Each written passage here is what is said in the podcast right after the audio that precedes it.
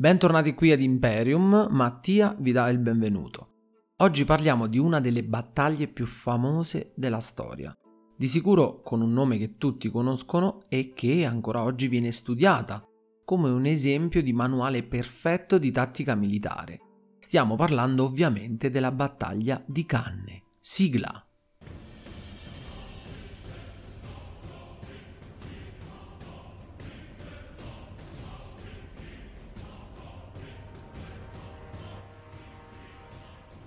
Ci troviamo nel 216 a.C. Annibale viene dalle vittorie della Trebbia e del Trasimeno, dove abbiamo visto il generale cartaginese tendere un'imboscata letale alle truppe romane. I romani a questo punto nominano un dittatore, di nome Quinto Fabio Massimo, detto il temporeggiatore, che si limiterà ad una guerriglia ed attendere anziché scontrarsi con Annibale in una battaglia campale, dato che sapeva e riconosceva la superiorità del Barcide. Finita la carica del dittatore, andarono al potere i due consoli Gaio Terenzio Varrone e Lucio Emilio Paolo.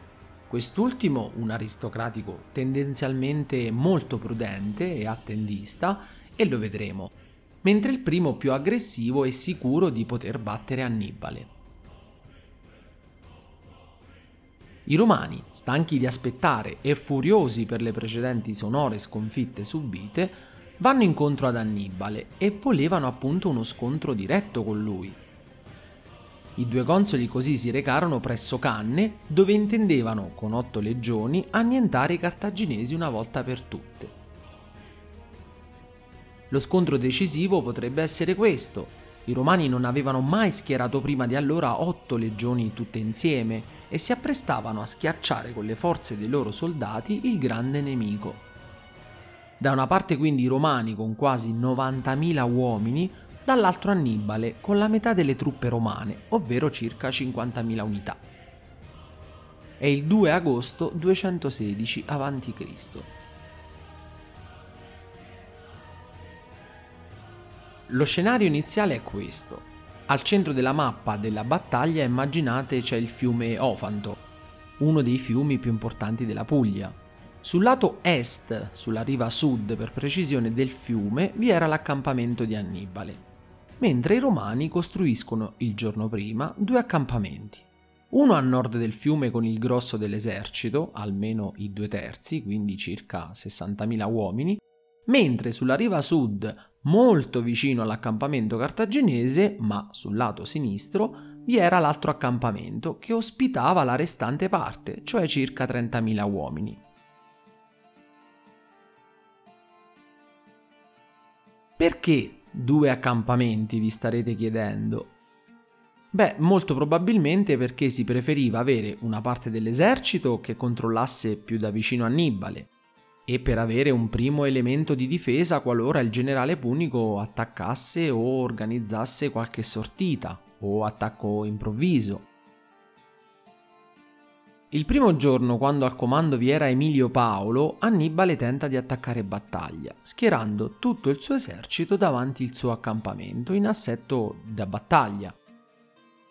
Il console romano, che abbiamo già detto essere molto più attendista dell'altro e attento, rifiuta, per così dire, l'invito di Annibale e non schiera il suo esercito rimandando lo scontro. Così i cartaginesi a fine giornata tornano nell'accampamento e non accade nulla.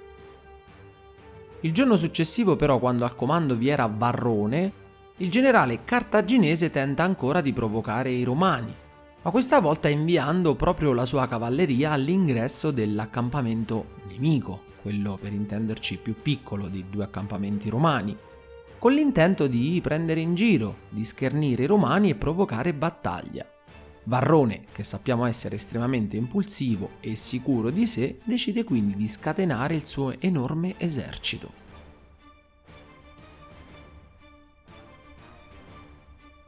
Secondo alcune fonti, questo ve lo dico per curiosità, sembrerebbe che Annibale gettò nel fiume alcuni cadaveri per avvelenare l'acqua così che i romani bevendo si ammalassero o che comunque si sentissero male fisicamente e quindi costringe anche i romani a prendere una decisione, attaccare oppure no. Si arriva finalmente allo scontro con Varrone al comando. Vediamo gli schieramenti partendo da quello romano. Una classica formazione che ormai conosciamo bene, con Velites davanti a tutti pronti a lanciare dardi e scappare nelle retrovie. Una fanteria pesante al centro composta da moltissimi uomini, circa 60.000, e questa volta molto più profonda che lunga. Questo sta a significare che si predilige una concentrazione di forze al centro dello schieramento, per poter schiacciare come un sasso il nemico.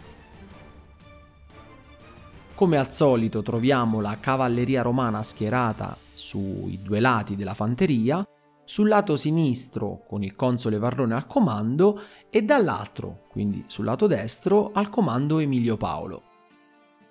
C'è da dire che di solito i manipoli delle legioni romane sono schierati in maniera più larga. Invece in questa battaglia in particolare vengono schierati molto più vicini tra loro. Questo perché erano molti più uomini e si voleva dare proprio forza al centro dell'esercito. Quindi si puntava dunque alla forza della fanteria, sulla spinta centrale che l'esercito poteva dare, un po' come se fosse la tattica oplitica del mondo greco dove la potenza appunto della fanteria era la chiave per trovare la vittoria.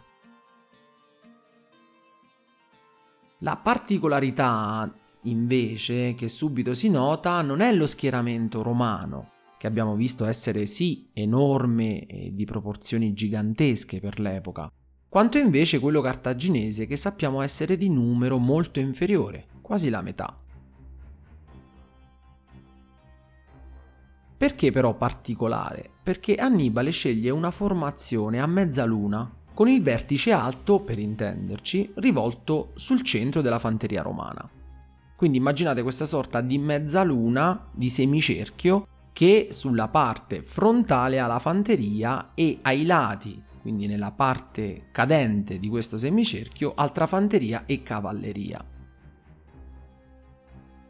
Davanti comunque a questo schieramento a mezzaluna anche lui, con una fila lunga quasi come l'esercito romano, schiera gli schermagliatori, che hanno lo stesso compito che conosciamo già dei Velites.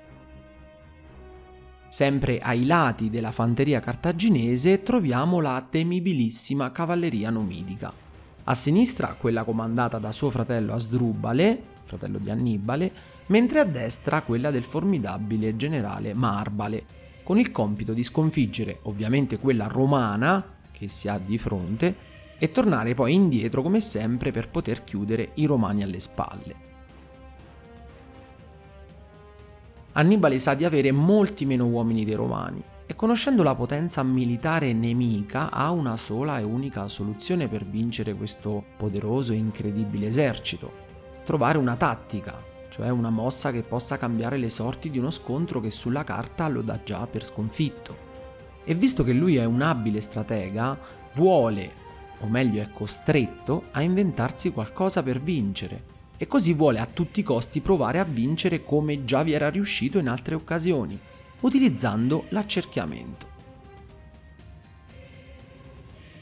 Lo schieramento a mezzaluna è infatti adatto, se ci pensiamo, per poter attirare la potenza romana concentrata al centro proprio dove invece lui aveva schierato leggermente meno uomini. Così facendo, non solo così in maniera naturale ovviamente, ma collaudato, sia chiaro, e provato dopo anni di preparazione, le truppe sono pronte a assorbire la forza romana centralmente e indietreggiare in maniera ordinata. Badate bene che se non accadesse ciò il piano non andrebbe a segno e questo perché è una manovra di accerchiamento e quindi non andrebbe a buon fine se una parte del cerchio venisse sfondata.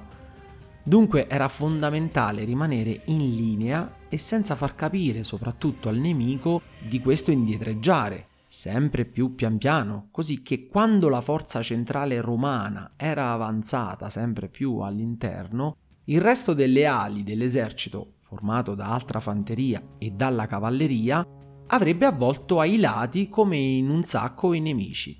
Ecco qui il capolavoro rischioso e non facile da attuare di Annibale.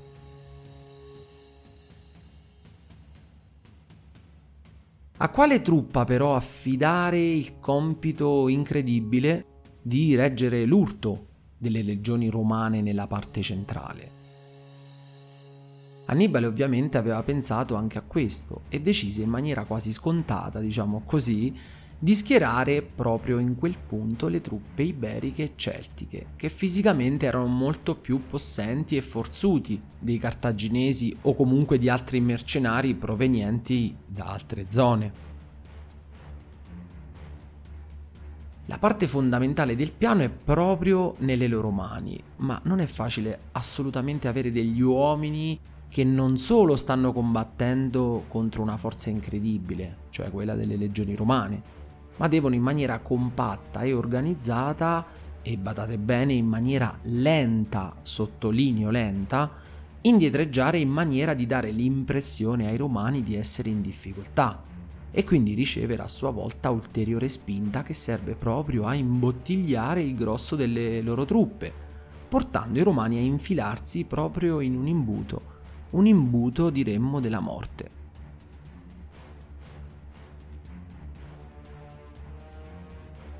Altro ruolo, però ovviamente fondamentale e da protagonista, lo hanno le truppe ai lati, sia la fanteria schierata sempre leggermente dietro la parte frontale e sia le cavallerie. Questi devono nel frattempo che i loro compagni indietreggiano pian piano, devono andare avanti e superare il loro nemico per far sì appunto che l'accerchiamento ai lati sia completo. Quindi capite bene che è facile spiegarlo, neanche troppo, spiegarlo a parole, ma in un combattimento reale e di così tanti uomini e di così lunga durata, tutto deve essere programmato, ma soprattutto attuato alla perfezione. Altrimenti non servirà a nulla se solo una parte dell'esercito riesce nel suo intento. È una sorta di orologio, di meccanismo dove tutto deve essere perfetto. Ricordiamoci che la battaglia di Canne durò all'incirca 9 ore, quindi immaginate tutto questo piano non è che si sviluppa nell'arco di 10-15 minuti, ma 9 ore di combattimento sono tantissime. Proprio la fanteria schierata eh, sulle ali leggermente dietro quella centrale è formata da soldati africani, ma con un armamento romano preso dopo le due vittorie della Trebbia e del Trasimeno. Vedremo poi che sarà una mossa molto importante e astuta che aiuterà anche questa a vincere la battaglia per Annibale.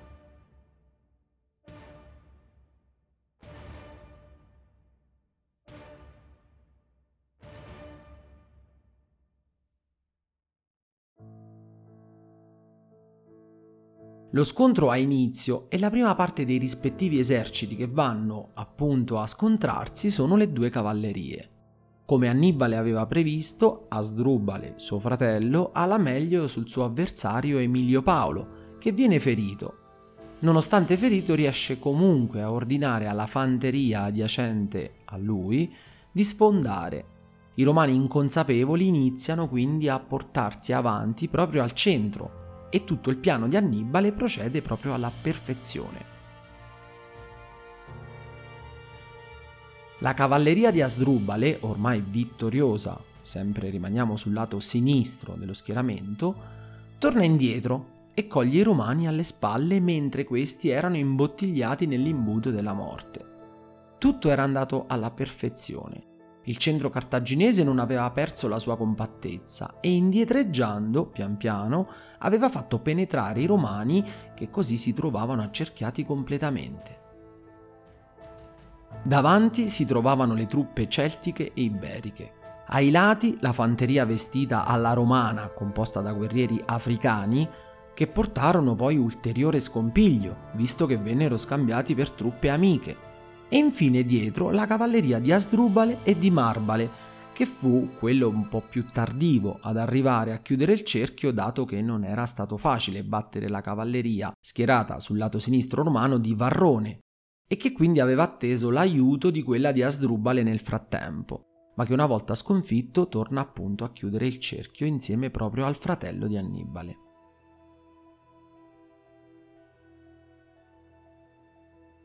Tattica militare quindi e tempismo hanno la meglio su un esercito il doppio più numeroso. Il massacro ha inizio.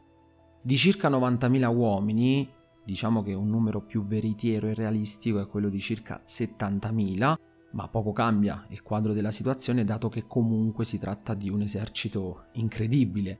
Beh, di quasi 70.000 uomini, se vogliamo prendere quest'ultimo dato per buono, sappiamo che circa 40.000 uomini vengono uccisi, massacrati letteralmente, mentre altri 10.000 fatti prigionieri. Annibale quindi ha vinto a canne contro tutti i pronostici. È stata un'autentica carneficina, ma anche un reale capolavoro strategico e militare.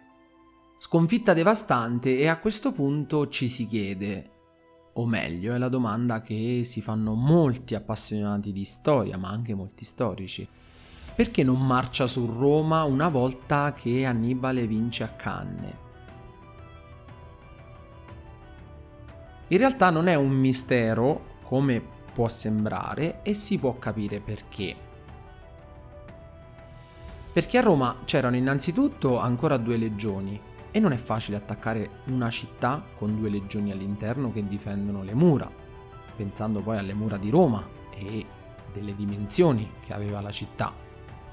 Poi pensate che un assedio significa avere un numero molto superiore di truppe, perché devono controllare e chiudere tutte le vie di fuga o comunque di potenziale ingresso di vettovaglie. E questo per una città, ripetiamo, così grande non era facile. Inoltre Roma aveva ancora molti alleati italici e quindi un assedio significava stare comunque attenti anche alle spalle, per via di possibili attacchi dalle retrovie.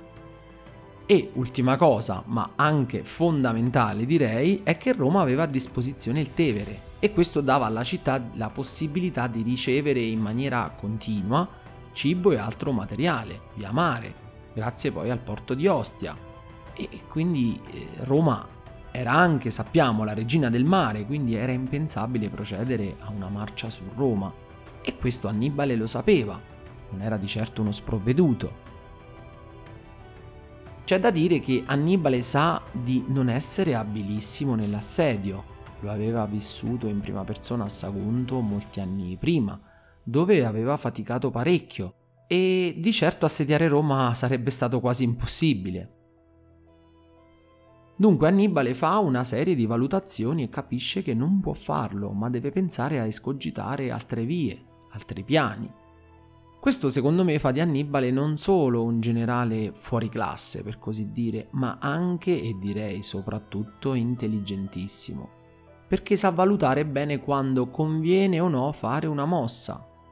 Nonostante fosse sempre un passo avanti ai romani, non esagera mai facendosi prendere, non so, dall'entusiasmo di, delle vittorie schiaccianti che aveva ottenuto sui romani.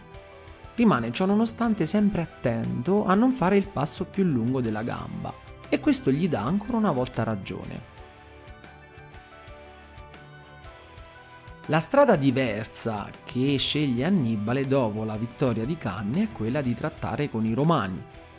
Lui sa di essere invincibile, quindi ha il coltello dalla parte del manico. Roma ha paura. Il nome di Annibale riecheggia in città come quello di un demone. Incute timore solo a pronunciarne il nome. Fonti ci raccontano che ebbero inizio alcuni sacrifici umani che nella storia di Roma non accadevano mai però immaginate che pur di ingraziarsi gli dei si iniziò anche a fare questo. Dopo un periodo di terrore, però, il Senato e in generale la popolazione romana decide di non arrendersi mai e che non accetteranno altro che la scomparsa addirittura della loro città o la loro vittoria. Una resistenza incredibile che ancora di più mostra al mondo quanto sia forte il carattere romano, l'orgoglio romano. Annibale non si aspettava tutto ciò e rimane colpito da tutta questa forza d'animo nemica. Io vi ringrazio per l'ascolto, se il podcast vi interessa vi pregherei di cliccare su segui per non perdere i prossimi episodi. Infine potete scrivermi commenti o suggerimenti a storiadiroma.podcast.gmail.com Grazie mille e al prossimo episodio!